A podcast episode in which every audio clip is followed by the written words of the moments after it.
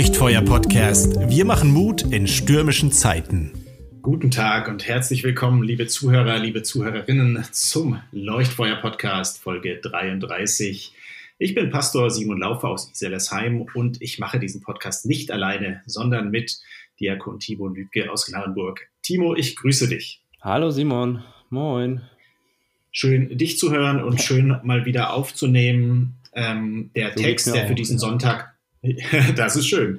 Beste Voraussetzungen, auch bestes, bester Sonnenschein. Ähm, so ist das. Es ist kein Wetterpodcast, aber es hebt einfach die Stimmung. Euch geht es wahrscheinlich ähnlich, äh, wenn ihr jetzt den Podcast hört. Vielleicht geht ihr ja gerade spazieren und habt uns im Ohr. Schöne Vorstellung eigentlich. und äh, ja, wir sind mitten in der Passionszeit. Ähm, und der Text, der für diesen Sonntag in der Perikopenordnung steht, und daran orientieren wir uns ja, ist aus dem Alten Testament mal wieder äh, aus dem Buch des Propheten Jesaja, 6. Jahrhundert vor Christus, dem fünften Kapitel. Und ich schaue schnell auf den Zettel. Timo, du ich liest bin dran mit dem Abschnitt Text. vor. Ja, ja. Genau, vorlesen, bitteschön. Wohlan, ich will von meinem lieben Freunde singen, ein Lied von meinem Freund und seinem Weinberg. Mein Freund hatte einen Weinberg auf einer fetten Höhe, und er grub ihn um und entsteinte ihn und pflanzte darin edle Reben. Er baute auch einen Turm darin und grub einen Kelter und wartete darauf, dass er gute Trauben brächte, aber er brachte schlechte. Nun richtet, ihr Bürger von Jerusalem und ihr Männer Judas, zwischen mir und meinem Weinberg. Was sollte man nach noch mehr tun, an meinem Weinberg, das ich nicht getan habe an ihm? Warum hat er denn schlechte Trauben gebracht, während ich darauf wartete, dass er gute brächte? Wohlan, ich will euch zeigen, was ich mit meinem Weinberg tun will. Sein Zaun soll weggenommen werden, dass er kahl gefressen werde, und seine Mauer soll eingerissen werden, dass er zertreten werde. Ich will ihn wüst liegen lassen, dass er nicht beschnitten noch gehackt werde, sondern Disteln und Dornen darauf wachsen, und will den Wolken gebieten, dass sie nicht darauf regnen. Des Herrn Zeberort Weinberg aber ist das Haus Israel und die Männer Judas seine Pflanzung, an der sein Herz hing. Er wartete auf Rechtsspruch, siehe, da war Rechtsbruch, auf Gerechtigkeit, siehe, da war Geschrei über Schlechtigkeit. So, was für ja, ein Text. Dank. Was für ein Text, Simon. Du bist dran mit deinem ersten also, Gedanken. Das ist, das ist so, ja, wirklich harte Worte. Ähm, und ich will euch erstmal kurz in meinem ersten Blog mit reinnehmen in den Hintergrund des Textes, beziehungsweise den, ähm, ja, wie der aufgebaut ist und was es da überhaupt äh, geht bei diesem Text. Ich habe die Folge mal so oder unser Skript mal so überschrieben, ähm, vorläufig mit Hochzeit mit Hindernissen, ähm, weil ich schon immer mal eine Podcast-Folge nennen wollte, wie so eine Romantic Comedy. Es hat aber einen Hintergrund, nämlich, ähm, dass die Grundidee dieses Textes, also der Prophet spricht, ähm, aber er ist sozusagen in der Rolle drin. Und zwar, ich sage es jetzt mal in, in modernen Worten, in der Rolle eines Trauzeugen. Also da ist eine Hochzeit sozusagen, also gedacht in dieser Situation. Und jetzt der Trauzeuge sagt jetzt, ich will von meinem lieben Freunde singen. Also das ist dann der Bräutigam.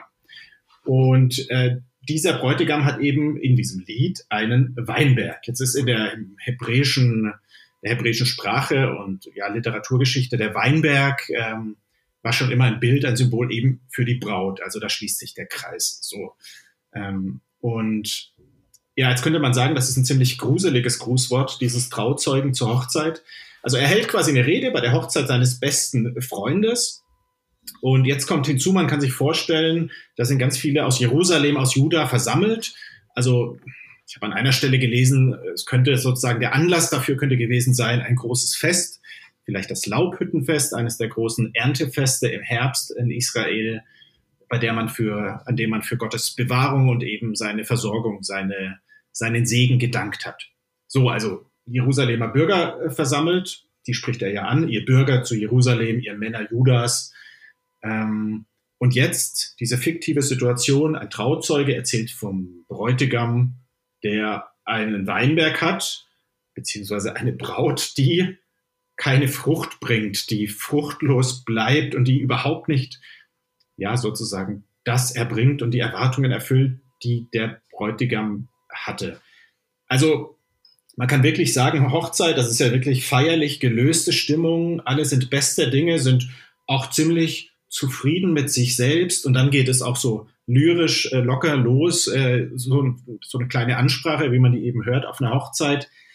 Und dann kommt eben der Hammer. Ne? Also die Stimmung kippt und es geht eigentlich gar nicht um dieses vermeintliche Brautpaar, es geht um die Zuhörer selbst. In dem Fall eben die Einwohner, die Bevölkerung Judas und Israels. Und die Grundbotschaft, jetzt einmal so auf den Punkt gebracht, Gott hat sich dieses Volk auserkoren, auserwählt, hat sich ihm zugewandt, hat es beschenkt und dieses Volk, also die Braut, wendet sich ab. Sie, sie antwortet auf die Treue Gottes mit Rechtsbruch, mit Ungerechtigkeit, indem sie Menschen schlecht behandelt, indem sie Gottes Gebote missachtet.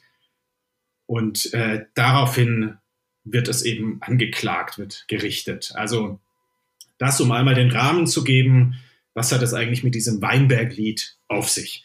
Und du steigst jetzt, nimmst uns mit und steigst, glaube ich, tiefer ein in die Geschichte, ja, was dieses Liebeslied nun eigentlich aussagt. Ja, dieses Liebeslied. Ich kann mir vorstellen, als der Prophet eben anfing, äh, diese Worte gebrauchte, dass erst die Leute sich verliebt in die Augen schauten und sagen, oh, ist das schön, oh, das ist ja bestimmt ein tolles Wort, was da auf uns zukommt. Da ist jemand, der, mhm. der so deutlich macht, wie verliebt er doch in seine Braut ist und was er alles getan hat, um seine, um ihre Liebe zu bekommen. Und er hat ja nichts ausgelassen, ähm, um, um, um der Person zu zeigen, äh, was, was die Person ihm bedeutet. So, aber und dann auf einmal stellt man fest, dass diese Liebe eben nicht erwidert wird. Und das ist, das ist so traurig. Also Liebesentzug überhaupt. Ich glaube, das kennen ganz viele von uns, ganz viele Hörer auch. Wenn man feststellt, so, es, es hat alles nichts gebracht. Überhaupt nicht. Also man, man, man wollte einfach nur geliebt werden. Man hat alles getan, alles gesagt. Und und das Ergebnis ist, man, man wird nicht zurückgeliebt. Und das, das kann so wehtun. Äh, ganz, ganz doll. Und es ist ja nicht nur das, dass jetzt die, die Braut oder die, die, die Person jetzt sagt, ach, sorry, aber ähm, ich empfinde nicht dasselbe für dich wie du für mich und so. Das wäre ja eine Sache gewesen, sondern das, was da drin steckt, ist ja ein, ein ganz eiskaltes Abwenden, also so, so ganz stupide abgewiesen zu werden, als wäre überhaupt nichts gewesen, also als wenn dieser Freund, um den es jetzt geht, äh, der ja alles tut, was in seiner Macht steht, um diese Liebe zu gewinnen, als hätte der nie etwas getan. So wird er ja. abgewiesen. Das heißt, er wird also richtig es ist richtig verächtlich, es ist richtig, er wird richtig lächerlich gemacht. Und das ist ja, das, das, das kann einen ja richtig, richtig zerstören, also richtig kaputt machen. Und lange Zeit hat jetzt dieser Weinbergbesitzer, um jetzt bei diesem Bild zu bleiben, die Bilder mhm. überschlagen sich hier ja auch irgendwie, ja. so emotional ist dieser Text ja auch, ähm, dass dass da lange Zeit dieser Weinbergbesitzer das ertragen hat, diesen Schmerz, was immer wieder versucht hat, eben diese Liebe zu gewinnen, aber jetzt eben eine, eine Entscheidung trifft. Und ich lese ein bisschen raus, als wenn er sagt, ich bin, ich bin echt gescheitert. Ich, ich bin gescheitert. Ich, ich werde diese Liebe einfach nicht gewinnen. Und ähm, und jetzt sagt, okay, ich, ich gebe jetzt diesen Weinberg preis, also ich, ich mache nichts mehr daran. Ich, ich lasse es mhm. einfach so, wie es ist. Ich über, überlasse den Weinberg sich selbst. Ja, ähm, ja. Was, was an sich sehr, sehr hart ist, eigentlich. Äh, wir, wir kommen da ja noch weiter, was das bedeutet, äh, wenn man eine, einem Weinberg oder beziehungsweise wenn man es jetzt überträgt, wenn man ein Volk oder einem Menschen sich selbst überlässt, obwohl die Person doch wirklich Hilfe braucht. Worunter jetzt ja. dieser ja. Weinbergbesitzer besonders leidet, ist eben, dass da keine Frucht ist. So, es ist Frucht da, aber eine, es ist stinkt. Also wie ich gesagt habe, als wenn er nie was getan hätte. Es ist alles, was, was draus gewachsen ist aus seiner ganzen Arbeit, das ist so bitter. Also es tut so weh. Ja, man, man könnte vielleicht sagen, ne, äh, schlechte Trauben, schlechte Früchte sind ja fast schlechter als gar keine Ernte. Du denkst dann, ja, du hast was geerntet, aber eigentlich ist es, äh, sorgt das nur dafür, dass die Zähne sich zusammenziehen und die äh, man schlechten Geschmack im Mund hat. Also ja. so, das ist einfach enttäuschend dann, ne? Das ist total enttäuschend, ja. Ganz genau. Ja. Als wenn man jemanden wirklich beschenkt, etwas wirklich Gutes tut und das, was man der Person gibt, die Person nur, nur Mist damit anstellt. Mhm. Nur Mist. Und sich selbst schadet. Ja. Ja. So, man denkt nur, oh, warum habe ich das getan? Oh nein, so ungefähr. Also es steckt ganz viel Frust da drin in diesem Text, ganz viel Schmerz. Und aber da wollen wir jetzt nicht stehen bleiben. Ähm, nee, wobei ich es doch auch, also ja. wie du es jetzt nochmal gesagt hast, ne, es ist doch immer wieder verblüffend, finde ich, wie die Bibel äh, wirklich durchgehend, Altes und Neues Testament, die Beziehung zwischen Gott und den Menschen wirklich als Beziehung versteht, nicht nur als mhm. Metapher, sondern eben äh, da, da ist dieser tiefe, tiefe Herzenswunsch nach Beziehung da, der eben ja. aber Beidseitigkeit erfordert, ne? Und, und äh, der, der dann enttäuscht wird, wenn äh, dieser Wunsch wird enttäuscht, wenn dann eine Seite sich sozusagen abwendet. Mhm. Und ich denke, äh, um da jetzt sozusagen das einmal dann auch auf diese Ebene zu bringen, darum geht's ja eigentlich. Es geht nicht um einen Weinberg im wörtlichen Sinne, haben wir uns alle jetzt schon gedacht, ne? Mhm. aber ähm, sondern es geht um in, erstmal in dem Text um die Beziehung Gott-Israel.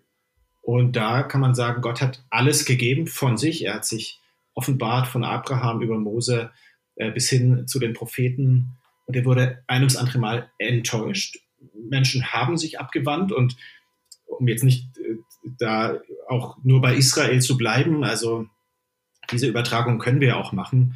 Die Kirche ähm, wird ja dann auch bezeichnet als das neue Israel, nicht in dem Sinne, dass die Christen jetzt Israel ersetzen, sondern in dem Sinne, dass Gottes Heilswille sich auf alle Nationen ausgeweitet hat und jeder, der die Beziehung zu ihm sucht durch Jesus Christus, auch mit ihm verbunden ist. So, aber so wie für Israel gilt, galt und gilt es für die Kirche ja auch eben immer wieder, dass wir als Menschen dieses Beziehungsangebot und ja, das, was Gott durch uns auch für Frucht bringen will, enttäuschen. So. Und dass wir jetzt halt sehen, immer wieder durch die Geschichte hindurch und so auch hier bei diesem Abschnitt von Jesaja, dass Gott darauf antwortet mit, man kann vielleicht erstmal sagen, Gerichtshandeln. Das klingt jetzt vielleicht sehr drastisch, sehr krass. Das ist vielleicht mal so die Überschrift. Er handelt dadurch, indem er, wie du sagst, sich er selbst zurückzieht und ja, Leute auch sich selbst überlä überlässt. In diesem Gleichnis gesprochen ist es eine Zeit der Dürre, der Erntelosigkeit. Man könnte vielleicht auch sagen, eigentlich fruchtbares Land wird, ähm, wird sich selbst ähm, überlassen und wird zu Brachland.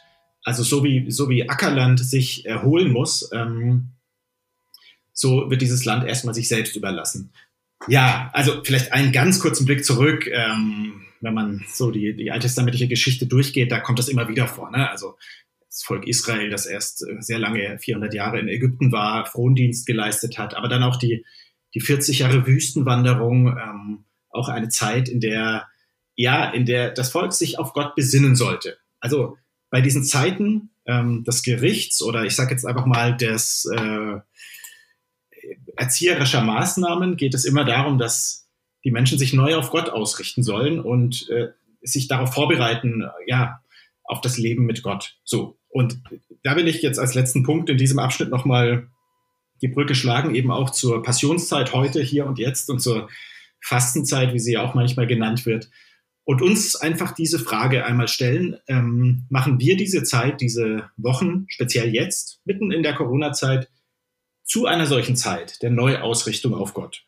Also ich denke, man kann ja auch die, diese ganze Corona-Zeit, die erstmal auch einfach viel Unangenehmes mit sich bringt, äh, könnte man ja auch in, diese, in diesen Rahmen stellen, dass man fragt, ja, ist es vielleicht eine Zeit, die Gott uns auch, naja, die Gott zumindest zulässt, damit wir sie nutzen, uns neu auf ihn zu besinnen. Mhm. So, schließt sich natürlich die Frage auch an, äh, ja, was ist es denn jetzt eigentlich, was Gott von uns erwartet, von, sich von uns wünscht? Und ich glaube, Timo, darauf gehst du ein bisschen ein jetzt. Mhm. Ja, für das Volk Israel war es einfach, also dem Volk Israel war es sehr bewusst, dass sie eben nicht nur ja von Gott geführt, bewahrt, gerettet und geholfen wurde. Äh, also ihre Geschichte war nicht nur eine Geschichte der, der, des Geführtseins, der Rettung, sondern eben eine, eine Geschichte der Erwählung, also ihnen war, war bewusst oder ihnen musste auch immer wieder bewusst gemacht werden, äh, Gott hat euch, euch erwählt, damit ihr etwas seid, damit ihr äh, ein Segen seid. Und das ist was, was äh, Abraham eben auch zugesprochen wurde. Abraham, ich will dich segnen, damit du ein Segen bist für die ganze Welt. Und damit das Volk eben auch in Gemeinschaft mit Gott lebt, so wie du das eben dargestellt mhm. hast. Also Gott ist nicht nur da, der eben, wie soll ich sagen, die aus dem Himmel die Bonbons runterwirft und dann eben hilft und rettet, wenn Gefahr droht, sondern Gott ist eine Person, die wirklich Sehnsucht hat zu seinem Volk, der der Gemeinschaft haben möchte. Äh, und jetzt kann man sich die Frage stellen, so wie du das ja auch schon ähm, die Frage aufgeworfen hast, so was ist mit uns, mit, mit uns, die wir das jetzt lesen? Also wir sind mhm. genauso angesprochen. Wir gehören zu diesem Zuhörerkreis, eben die diesen Text jetzt auf sich wirken lässt. Und ähm, wir sind die, die, die Kirche und wir sind genauso angesprochen und herausgefordert. Ähm, wir sind dieser Weinberg, wir sind diese, diese Braut. Und Jesus sagt ja auch im Neuen Testament, man kann jetzt nicht sagen, das Neue Testament spricht eine völlig andere Sprache, so ist das nicht. Jesus sagt selbst, welchem viel gegeben ist, bei dem wird man viel suchen. Lukas mhm. Kapitel 12. Und man kann einfach auch feststellen, uns ist wesentlich mehr gegeben als den Menschen zur Zeit Jesajas. Würde ich schon so sagen, oder? Meinst du jetzt materiell oder geistlich? Oder Geist, beides? Äh, beides. Also, wir haben wesentlich mehr ja mehr Möglichkeiten, ein Segen zu sein in dieser Welt. Also es gehört nicht viel. Eigentlich dazu. alle Möglichkeiten, ne? Einfach alles. Ähm, man man ja. kann, wenn man, wenn man wollte, könnte man den Flüchtlingen im Iran, äh, in, na, in Syrien helfen. Das ist, ähm, oder man kann Organisationen unterstützen, um jetzt ein Beispiel, ja. was oft zitiert wird, ähm, mal zu nennen. Ja, also viel, viel mehr Möglichkeiten als früher. Und äh, wir wissen einfach auch mehr von Gott, dadurch, dass ähm, eben wir das Neue Testament haben, die Botschaft von Jesus, dass Gott sich opfert, sozusagen. Ähm, von dem wissen wir alles. Und es, es, stellt sich die Frage, was, was machen wir eigentlich damit? Also Gott hat so viel ja. getan. Man kann das auch, wie soll ich sagen, übertragen auf unser Leben. Er hat, Gott hat Gemeinschaft gestiftet hat, hat die, die, Gemeinden gegründet. Also er ist ja, der dahinter steckt, der der Kirche gegründet hat. Ähm, er hat uns Menschen geheilt. Äh, wenn Gott nicht gehandelt hätte in unser aller Leben, vieles wäre zerbrochen, möglicherweise. Ja. Wir kriegen ja. das oft nicht so mit oder machen uns vielleicht keine Gedanken darüber, was Gott alles ja. schon getan hat in unserem Leben, dass er äh, Mut geschenkt hat, dass er uns wieder zurückgeholt hat aus, von falschen Wegen, sonst wären wir verloren gegangen. Wir haben vielleicht oft mehr so die Haltung, ja, wenn ich dann Gott mal brauche, dann ist er nicht da. Ja, so, nach dem Motto, äh, dann rufe ich ihn einmal an und dann macht er nichts. So. Ja, letztendlich, äh, genau, was du ja sagst, dass wir letztendlich die Ankläger sind, ne? Dass, äh, ja, ja. dass wir Gott anklagen. Und da, wenn ich da noch mal kurz. Äh, ja. Ja, Entschuldigung. Nee, sag mal, wenn du schon dabei bist. Äh, nee, mir fiel jetzt da ein, auch nochmal dieses Bild vom Weinberg, da passt es dann vielleicht auch wieder ganz gut, weil da ist es ja auch so, es ist nicht so, also das ist ja jetzt auch keine Allegorie, wo man jetzt jeden einzelnen Punkt ausdeuten kann, aber ich finde, was drinsteckt und auch Jesus selbst spricht ja später von sich als, als äh, Weinstock und wir sind Reben von ihm. Und da geht es ja auch darum, dass diese Lebensader kontinuierlich da ist. Also es ist ja nicht so, dass jetzt sozusagen die, die, die Traube oder die Rebe dann, wenn sie gerade mal was braucht, dann sich meldet bei ihrem Weinstock, sondern es geht um diese konstante Verbindung. Und äh, da, finde ich, stellt sich eher uns die Frage, ja, sind wir eigentlich dran an diesem Weinstock? Sind wir dran an der Lebensader? Äh, oder haben wir nicht doch oft die Haltung, ja, wir leben halt vor uns hin und wenn wir dann halt mal was brauchen oder in Not sind, dann melden wir uns wieder bei unserem Schöpfer. So. Das ist, denke ich, da auch die, die Frage, die da drin steckt. Ne? Genau, und letztendlich, äh, es passt, dieser, dieser Text passt in diese Zeit gerade. Wenn Gott ja. auf die Kirche schaut, was sieht er? Und dieser Text ja. sagt, Gott ist enttäuscht. Maßlos ja. enttäuscht. Es ist so bitter. Es ist so bitter, das zu sehen. Und gestern ja. Tagesthemen, Tagesschau, heute Journal, überall wird davon berichtet, dass massenweise Menschen aus der katholischen Kirche austreten, weil sie verbittert sind. Ja. Sie kriegen nicht mal Termine, äh, weil alles total überlaufen ist. Und es wird die Frage auch, ne? gestellt. Ja. ja, es ist krass. Und ganz klar ist, ich meine, hier wird nicht über die katholische Kirche gesprochen, es wird auch nicht über die evangelische Kirche gesprochen oder über die Freikirche oder die Freikirchen. Es gibt so viele hunderte von Kirchen auf der Welt. Äh, es wird, es sind die Christen, es sind wir. Wir ja. alle werden ja. angesprochen. Gott, ja, Gott, Gott möchte uns was Wichtiges mit auf den Weg geben. Äh, ja. Die Frage, so lassen wir uns ansprechen. So, oder, oder sind wir so abgeschreckt, dass wir sagen, also kann nicht sein. Also, nee, nee, nee, nee. Also die anderen, die anderen. Äh, ich selbst nie. Also ich, ich, ich mache alles äh, hier. Ich bin der Saubermann. Also ich kriege hier alles. Äh, du weißt, was ich meine, ne? Ja. ja. Total. Meine Gedanken gingen da in eine ähnliche Richtung. Ne? Du hast ja diese Frage auch so in den Raum gestellt, was sieht Gott, wenn er die Kirche sieht? Und da denke ich, das können wir ja erstmal auch für die Kirche hier in unseren Breitengraden und für uns selbst einfach beantworten, weil es steht uns ja auch nicht an, jetzt sozusagen da den Stab zu brechen über, über andere, ähm, überhaupt nicht. Ähm, ja, und mir, mir schwebt so im Kopf rum, er sieht zunächst mal eine sehr satte Kirche.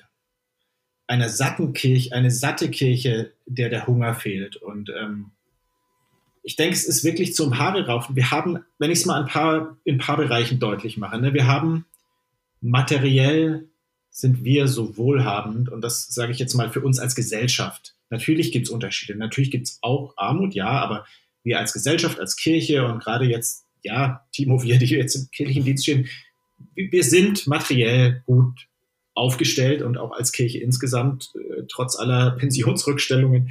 So, und, und trotzdem denke ich manchmal, ja, äh, ist immer noch so, dass wir ja relativ wenig davon teilen ne? und, und, und, wenig äh, tun, um Ungerechtigkeiten zu verringern. Oder wenn ich jetzt mal nehme das Beispiel Wissen und Wissenschaft. Ähm, natürlich würde Unglaubliches erreicht, auch in den letzten zwei, 300 Jahren, was die Erforschung der Welt angeht.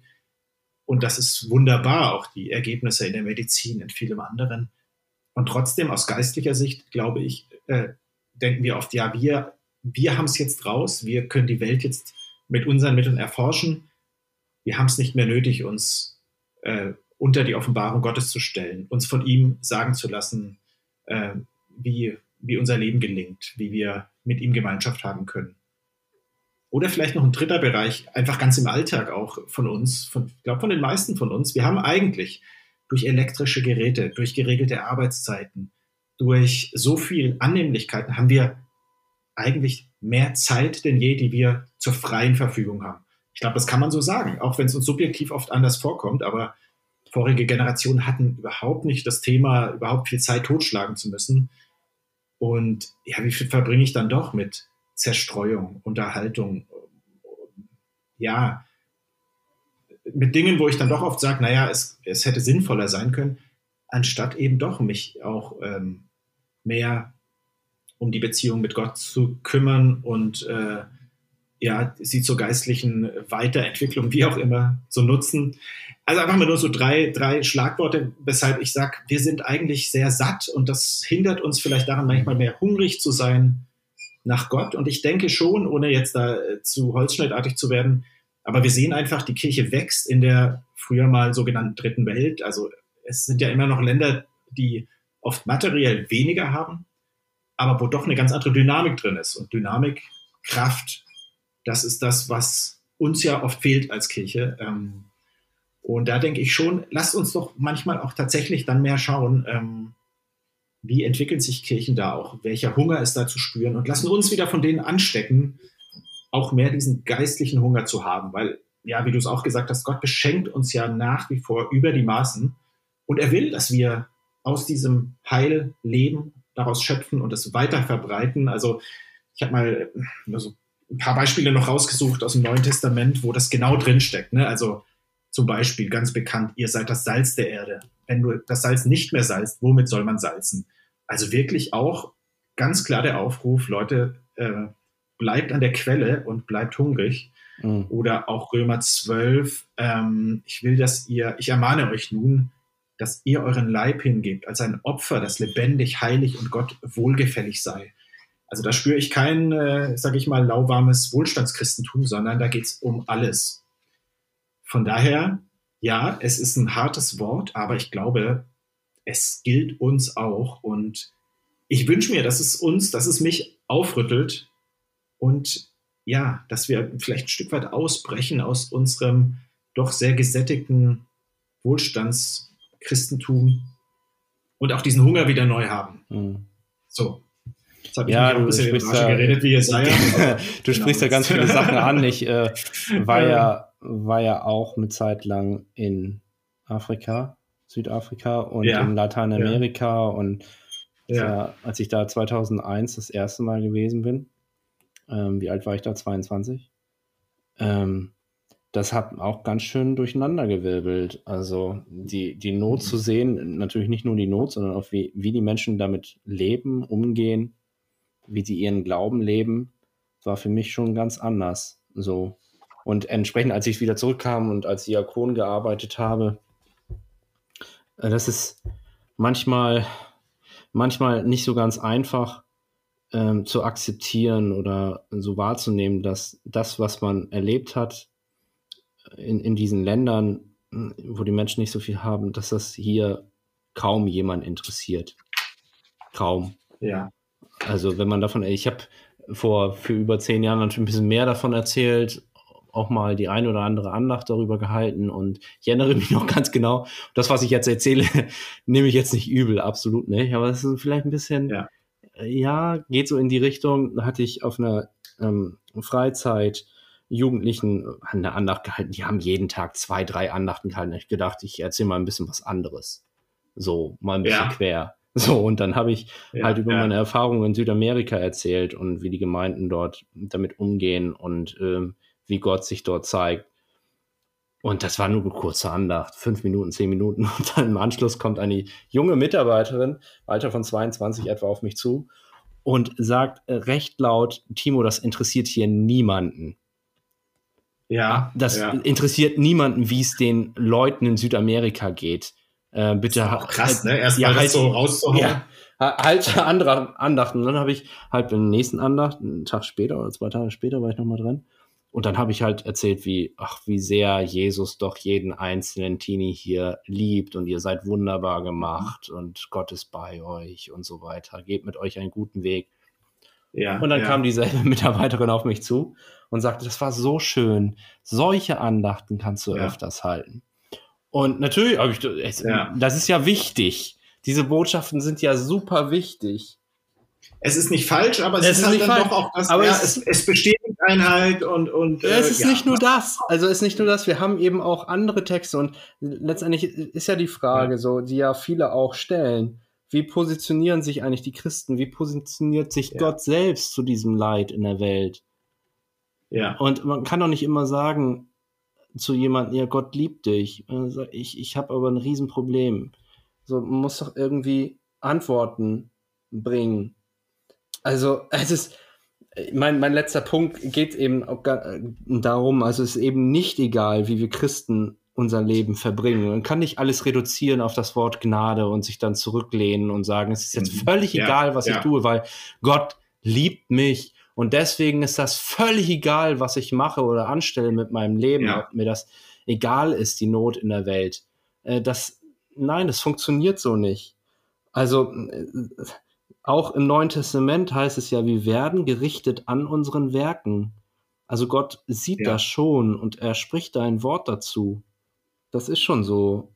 Und ähm, also 2. Korinther Vers 5, wem das jetzt interessiert, oder Römer Kapitel 2, Vers 5 fortfolgende.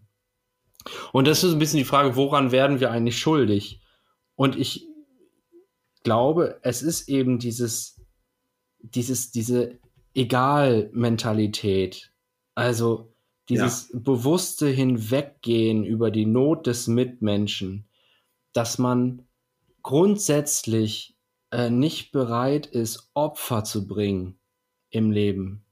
Also viele, ich, ich nehme mich da selbst mit rein. Also es wäre jetzt, es wäre jetzt ganz fatal, wenn wir beiden ähm, uns als positiv darstellen und alle anderen haben es nicht kapiert, nur wir. Ja. Also äh, ich, wir nehmen uns da selbst mit rein. Dieses ständige Beschäftigtsein mit sich selbst, dass man ähm, also völlig ausgefüllt ist mit dem, äh, was man im eigenen Interesse für nötig hält. Ja. Also ich muss mich damit darum kümmern, darum, darum, dass, dass man überhaupt keinen Platz hat für, für Menschen, die, die unsere Hilfe wirklich brauchen. Also wirklich, ja, ja ein Segen zu sein. So, man möchte ja. den Segen von Gott, und das ist auch immer gut, so Gott den äh, lieben Mann sein lassen, so, also Gott segnet mich. Das ist toll, wenn man das per, äh, in der Taufe hört, Konfirmation hört. Ja. Dann hört man das nochmal zur, äh, zur Trauung. Und ja, und dann irgendwann ist die Beerdigung. Und also es ist immer schön, so, man wird gesegnet von Gott, das ist ganz toll, aber den Segen ja. weitergeben. Ja. Huh. Also, Genau, das ja, ist so ein bisschen. Segen weitergeben, wobei ich würde ich würd die ja. Schärfe auch ruhig jetzt mal drin lassen, ne? Wie zu sagen, was fordert Gott? So, äh, es ist ja nicht nur, ja, es wäre doch ganz nett, wenn wir mal, also wenn wir aus diesem Weinberg-Gleichnis auch eins mitnehmen und äh, auch wenn jetzt jemand vielleicht äh, den Gedanken hat, naja, im Neuen Testament, ja, richtig, klar, aber dieses Gleichnis wird dann zum Beispiel in, in Markus 12 auch auf, aufgegriffen und erweitert. Also ich glaube, die Dringlichkeit, mit der Gott uns auffordert und auch von uns fordert, seine Gerechtigkeit, sein Heil auch in die Welt zu, zu tragen und es zu teilen, zu ja. verbreiten, die hat, nicht, hat sich nicht geändert. Ja, und das ist, ich glaube, es geht da wirklich darum, aufzurütteln. Also dieser Text ist nicht überliefert worden, aufgeschrieben worden, um, um jetzt so eine haarscharfe Trennlinie äh, da zu bringen oder zu sagen, also die Leute, die jetzt erschrocken sind, haben keine Chance. Also so ist es ja nicht, sondern es geht darum, wirklich das an, an sich ranzulassen und wenn man erschrocken ist, ist das in ist es, ist es okay, weil dann denkt, denk, denkt man ja darüber ja. nach und überlegt, was, was, kann ich, was kann ich ändern in meinem ja. Leben. So. Ähm, Timo, ich habe, ähm, das ist relativ spontan, ich hätte jetzt, wir haben das bisher gar nicht so gemacht, äh, ja, aber vielleicht äh, wäre das okay für dich, wenn wir zum, zum Schluss dieser Sendung das einfach jetzt auch nochmal ins Gebet mitnehmen und äh, zum Abschluss gemeinsam beten? Ja, warum nicht? Ja, Gott, danke, dass du durch dein Wort, durch deine Worte zu uns sprichst und auch uns aufrüttelst, dass diese Worte nicht irgendwelchen Menschen früher galten, das auch, aber jetzt und heute vor allem uns. Und äh, ich merke, das bewegt viel in mir, dass ich mir wünsche, auch ja, diesem, was du dir wünschst für diese Welt und was du durch uns tun willst, dass du da Leidenschaft hast, dass du darunter leidest, wenn wir äh, dem nicht folgen, wenn wir dieses Enttäuschen und diese Frucht nicht bringen oder, oder weitertragen. Herr, ich danke dir für deine Gnade, dass wir nicht uns dein Heil und deine Rettung verdienen können und müssen, dass du alles getan hast durch Jesus Christus. Und ich möchte einfach beten jetzt für all unsere Zuhörer und Zuhörerinnen, aber auch für uns beide, für Timo, für mich, dass wir aus dieser Lebensquelle schöpfen können, auch diesen Maßstab für uns freudig annehmen, dass wir ja beitragen können, deine Gerechtigkeit, dein, dein Heilswillen in dieser Welt zu verbreiten. Zeig uns doch jedem und jeder ganz konkret, was das heißt, dass wir tun können in diesen Tagen, wie wir unsere Zeit, unser Geld, unser geistlichen, unsere geistlichen Erkenntnisse, wie wir all das fruchtbar machen können für die Menschen um uns herum. Darum bitte ich dich. Ja, lieber Vater im Himmel, danke für dein Wort, was so klar ist, dass wir es auch äh, verstehen können. Wir möchten dich um Vergebung bitten, dass wir als Kirche so maßlos enttäuschen, dass, dass, dass wir Menschen enttäuscht haben, dass wir dich enttäuschen, dass vieles so bitter ist in unseren Reihen und danke, dass du für uns am Kreuz, dass du deinen Sohn für uns am Kreuz geopfert hast, weil wenn du das nicht getan hättest, wären wir alle verloren. Danke, dass wir auch aus dieser Vergebung leben können. Und wir bitten nicht, dass wir als Christen nicht dabei stehen bleiben, sondern, äh, sondern dass, dass das, was du getan hast am Kreuz, was du für uns getan hast, in unserem Leben bereits geschenkt hast, dass das unser Leben verändert. Dass wir nicht bei uns stehen bleiben, sondern auf die Menschen gehen. Wir bitten nicht, dass wir diesen Segen, den wir von dir bekommen haben, dem, dass wir den weitergeben können. Danke, dass du uns dazu ermutigst und danke, dass du uns Kraft schenken willst, jeden Tag neu.